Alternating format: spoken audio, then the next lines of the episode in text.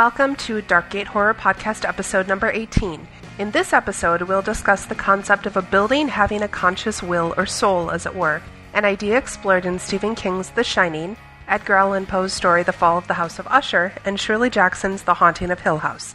I'm sorry for the delay in getting this episode out to you. I had it just about finished, but my dad died a few weeks ago. So I had my trip back to Wisconsin for the funeral and to be with my family, and since then I just haven't felt like working on podcasts. It's been a really rough time these last few weeks. But it's a new year and a chance at a fresh start, so hopefully I'll be able to produce a bit more often um, when I'm feeling up to it. But let's start with some news. Sweeney Todd opened December 21st, 2007. The Stephen Sondheim musical thriller revolves around Benjamin Barker, alias Sweeney Todd, who returns to London after being deported to find out what happened to his wife and child at the hands of Judge Turpin. When he learns of their terrible fate, he joins forces with Mrs. Nellie Lovett, the baker downstairs from his barber shop, and sets out to seek revenge. It's directed by Tim Burton and stars Johnny Depp, Sacha Baron Cohen, Helena Bonham Carter, and Alan Rickman. If you've not had a chance to see this, go see it. It's one of the best films of 2007, and not only is it by blood loving Tim Burton, but is extremely funny in a very, very dark way. I cannot wait to see this one again when it comes out to DVD, and I recommend you go see it. But let's move on to the main topic. Have you ever walked into a building and felt an odd sensation, like you were being watched, or that you had a good or bad feeling about somewhere? Mediums often describe some of the most haunted places in these terms. I believe that people imprint part of themselves onto items, and buildings are absolutely no exception. Trauma in a place clings to the walls, to the floor, the air, it's all around. Next time you enter an old building, take notice of the feelings and impressions about the place. Look around, pay attention to your thoughts. Some places have had more than their share of bad incidences, and the three stories to be discussed in this podcast all fit this criteria. I'm not speaking so much about ghosts and hauntings than I am of houses and buildings having a soul, a collective consciousness. And as usual, I'll be discussing everything about the works, so this is a spoiler alert. Let's start with The Shining by Stephen King from 1980. I'll be discussing this phenomenal work in other podcasts, but in this episode, I'll focus on the hotel and the interaction of the hotel with the family. Furthermore, I'll be primarily discussing the novel and not the film or the miniseries adaptations. Frank Torrance is a temperamental writer who is trying to rebuild his and his family, family's lives after alcohol problems and violent temper, and they cause him to lose his teaching position at a New England prep school. Having given up drinking, he accepts a job as a winter caretaker at a large, isolated Colorado resort hotel that has a gory history. Hoping to prove that he has recovered from his alcoholism and is now a responsible person, Jack moves into the Overlook Hotel with his wife Wendy and young son Danny, who is telepathic and sensitive to supernatural forces. Sending telepathic messages is referred to as shining. The hotel is both a personality in its own right and a kind of psychic lens. It manipulates both the living and the dead for its own purposes. It also magnifies the psychic powers of any living people who reside there, giving them the power to resist its will. Danny, who has the premonitions of the hotel's danger to his family, begins seeing ghosts and frightening visions from the hotel's past and puts up with them in the hope that they are not dangerous in the present. He doesn't tell his parents about his visions because he senses how important the job of caretaker is to his father and his family's future. Having difficulty possessing Danny, the hotel begins to possess Jack, frustrating his need and desire to work. As he becomes increasingly unstable, the sinister ghost of the hotel gradually begins to overtake him. Eventually, Jack becomes possessed by the hotel, which attempts to use him to kill Danny and Wendy in order to absorb Danny's psychic powers. Wendy and Danny manage to get the better of Jack, locking him into the walk in pantry, but the ghost of Delbert Grady, one of the Overlook's former caretakers who just happened to murder his whole family and commit suicide, releases him. By this time, Wendy has discovered that they are completely isolated, isolated in the Overlook. Jack destroyed the hotel's only snowmobile. An ugly battle occurs between Jack and the hotel as one and Wendy. Jack slash the hotel, using one of the hotel's roque mallets, manages to break three of Wendy's ribs, break her kneecap, and shatter her vertebrae, while she stabs him in the small of his back with a large butcher knife. Though incredible strength and spirit, Wendy escapes, half running, half crawling into the caretaker's suite, and locks herself in the bathroom, Jack in pursuit.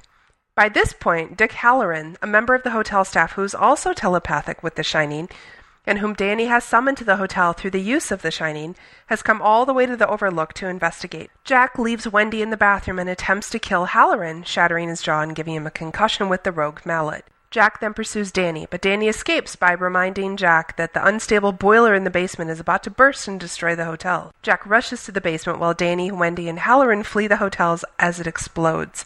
The novel ends with Danny and Wendy submarine at a resort in Maine where Dick is the head chef. So this novel presents two corollary and archetypal premises. A, the concentration of evil's power in what, presumably not requiring a more precise term, is most frequently referred to as simply as a bad place. And B, the ability of evil to act and sustain itself only through the subjugation and ultimate absorption of human subjects. The magnificent Overlook Hotel, primary setting of The Shining, is the primeval bad place in the novel's action. The Overlook was built by a man named Robert Townley Watson between the years of 1907 and 1909. During the construction, an ancient Indian burial ground was discovered on the site, and a number of human remains were unearthed and removed to another location. Following this, a number of mysterious deaths were involved in the building of the hotel, inspiring local tales of vengeful Indian spirits full of anger due to this disturbance of the resting bodies. The Overlook Hotel was finally completed in 1909 and first opened to the public in 1910. Despite the strange, untimely deaths surrounding it and the eerie tales, the hotel itself was an attractive, elegant, and spacious hotel with panoramic views of the mountains and proved immensely popular, receiving more visitors than expected.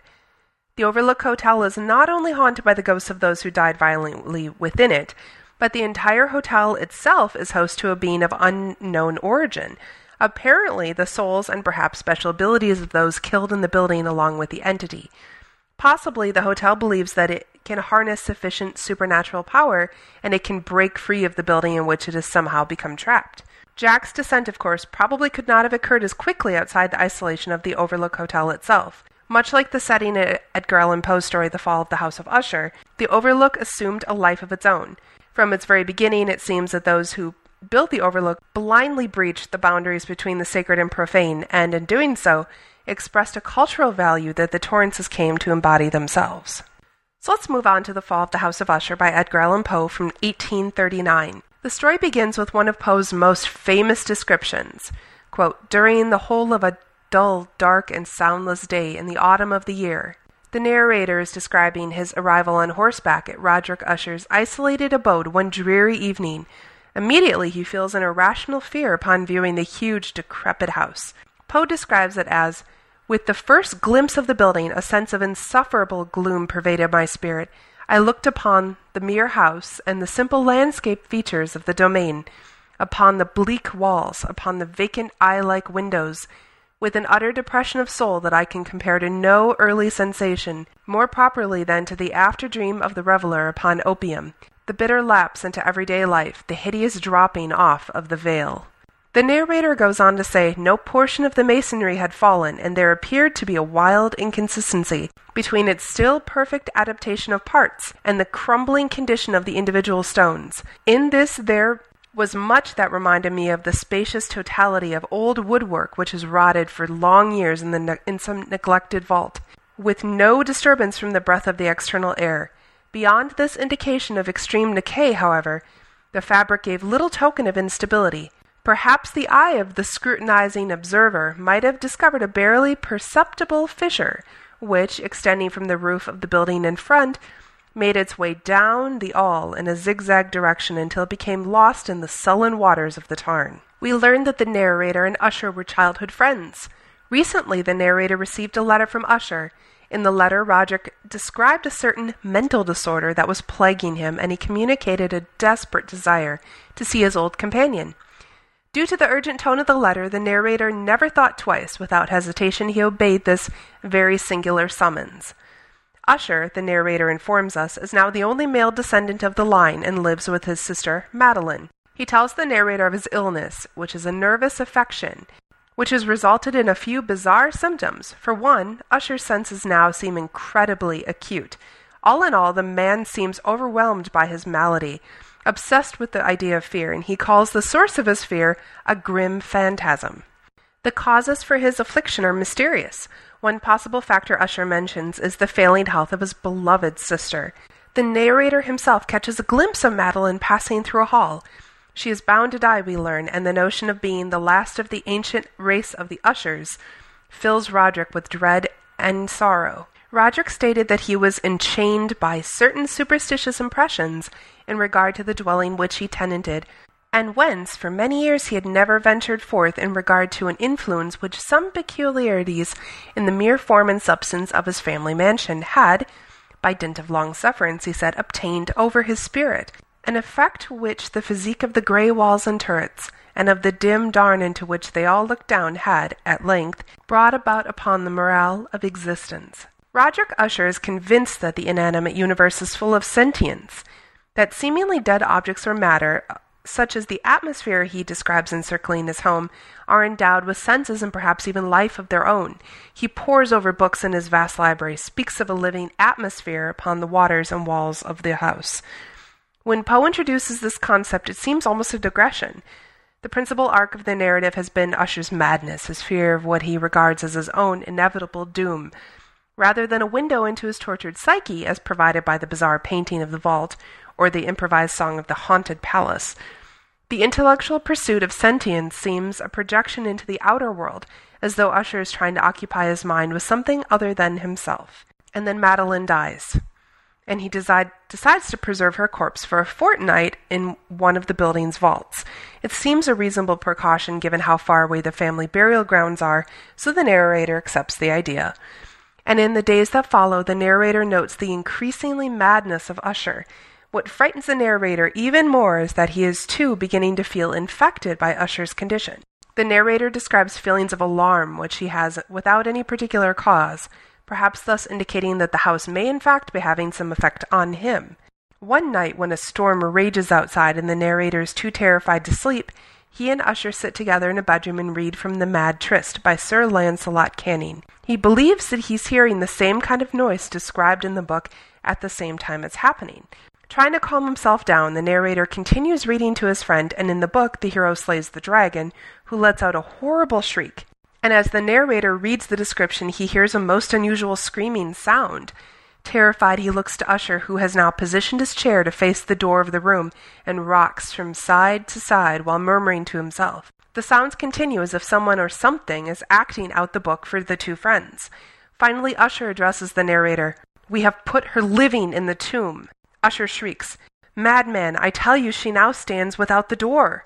As if on command, the doors to the chamber spring open, and due to the storm, the narrator explains, and there stands Madeline, her white robe stained with blood, and with a low moaning cry, she attacks her brother, instantly killing him. At this point, the narrator flees the house, and in my favorite passage of the story, the narrator describes a full setting and blood red moon, which now shone vividly through the once barely discernible fissure of which I have before spoken, as extending from the roof of the building in a zigzag direction to the base. While I gazed, this fissure rapidly widened. There came a fierce breath of the whirlwind. The entire orb of the satellite burst at once upon my sight. My brain reeled as I saw the mighty walls rushing asunder, there was a long, tumultuous shouting sound like the voice of a thousand waters, and the deep and dark tarn at my feet closed sullenly and silently over the fragments of the House of Usher. Throughout the story, Poe's imagery of the house and the inanimate objects inside serve to give a supernatural atmosphere to the story. By giving inanimate objects almost lifelike characteristics, he is giving the house a supernatural quality. This supernatural element serves to make Poe's The Fall of the House of Usher interesting and suspenseful in its treatment of the house's effect on its inhabitants. And finally, let's discuss The Haunting of Hill House by Shirley Jackson from 1959. I've seen the films The Haunting with Liam Neeson and The Haunting of Hill House with Vincent Price. Although I preferred the Price version for several reasons, neither version did a terribly good job at portraying the house properly. I did not really believe that the house was causing the problems and not a traditional haunting. In this case, as is often the case with books translated to film, something is lost along the way. It just does not translate well, and I think it's due to the fact that a house is not a moving, breathing, or interacting character. Without being really cheesy, it's nearly impossible to portray a house as having a consciousness on film. Nevertheless, the actors did a fairly good job in both adaptations, improving reactions, which helped the audience to believe that the house was scary. However, what I'll be discussing here is the novel, which I have recently read and not the film adaptations. The story revolves around five main characters, including Dr. John Montague, the young heir to Hill House, and two young women. The fifth character is Hill House itself. Hidden away in the countryside among the foreboding hills that give it its name, Hill House is an ugly and malevolent 80 year old mansion built by an eccentric patriarch named Hugh Crane. As the narrative describes it, this house, which seems somehow to have formed itself, flying together into its own powerful pattern under the hands of the builders, fitting itself into its own construction of lines and angles, reared its great head back against the sky without concession to humanity. It was a house without kindness, never meant to be lived in, not a fit, fit place for people or for love or for hope. Exorcism cannot alter the countenance of the house. Hill House would stay as it was until it was destroyed. Dr. Montague, hoping to prove scientifically the existence of the supernatural, rents Hill House for the summer and invites a number of individuals to stay there as his guests. Of these invitees, whom he has chosen because at one point or another they have all experienced paranormal events, only two, Eleanor and Theodora, accept. The story follows Eleanor as she travels to the house where she and Theodora will live in isolation with Montague and Luke Sanderson, with the exception of two caretakers, the odious Mr. and Mrs. Dudley, who refuse to stay near Hill House at night. Set against the dramatic, isolated background of Hill House, with its crazily disoriented construction, the four begin to form friendships as Dr. Montague explains the building's unsavory history, which encompasses madness, suicide, and other violent deaths.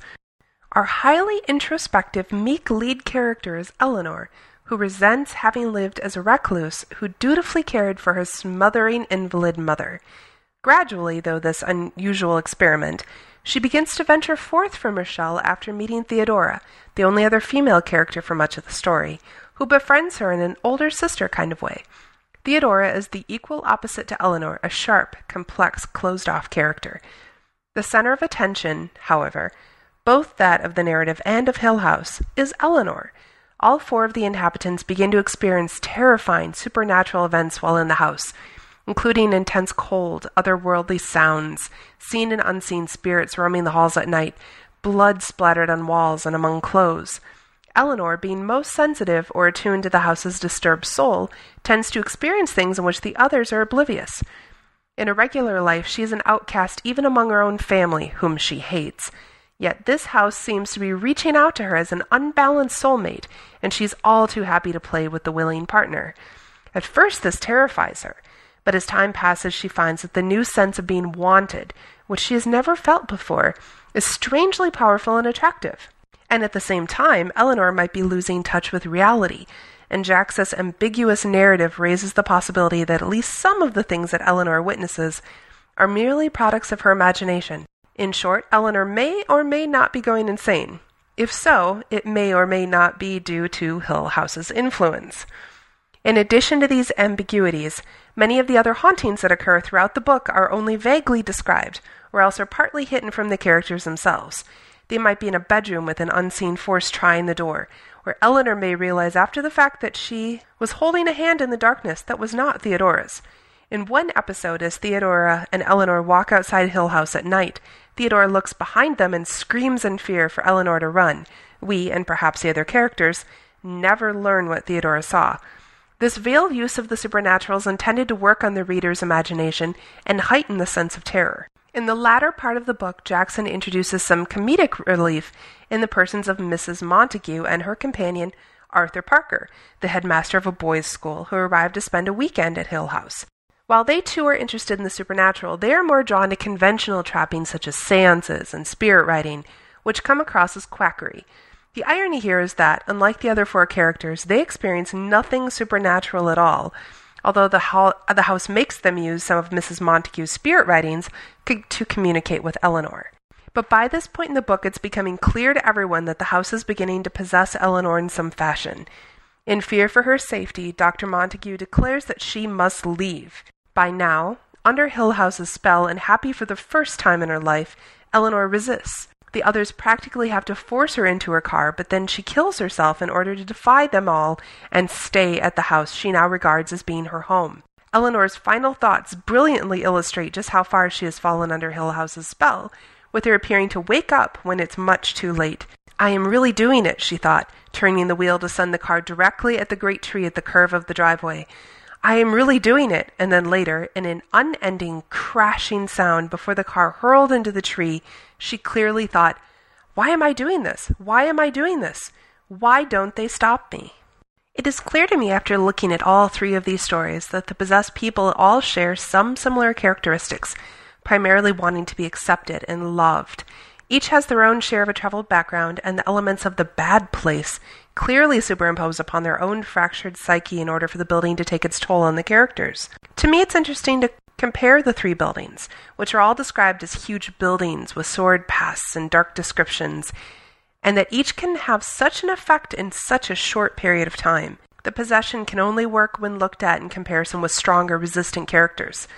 The buildings must either be destroyed or abandoned for their powers to weaken on the affected individual. My favorite of three has always been The Fall of the House of Usher. I don't know how many times I've read it. Poe's prose is beautiful and very suspenseful until the shocking climax and resolution. That's why he's my favorite author of all time. King has stated that Jackson and Poe are big influences to him, and when comparing the basic elements of these stories, it's obvious that that's true. All three works are exceptional, each in their own way, and are prime examples of buildings having a conscious soul. Let's move on to the song of the night. It's I'll Pretend by Arthur Yoria from Magnatune.com. Enjoy!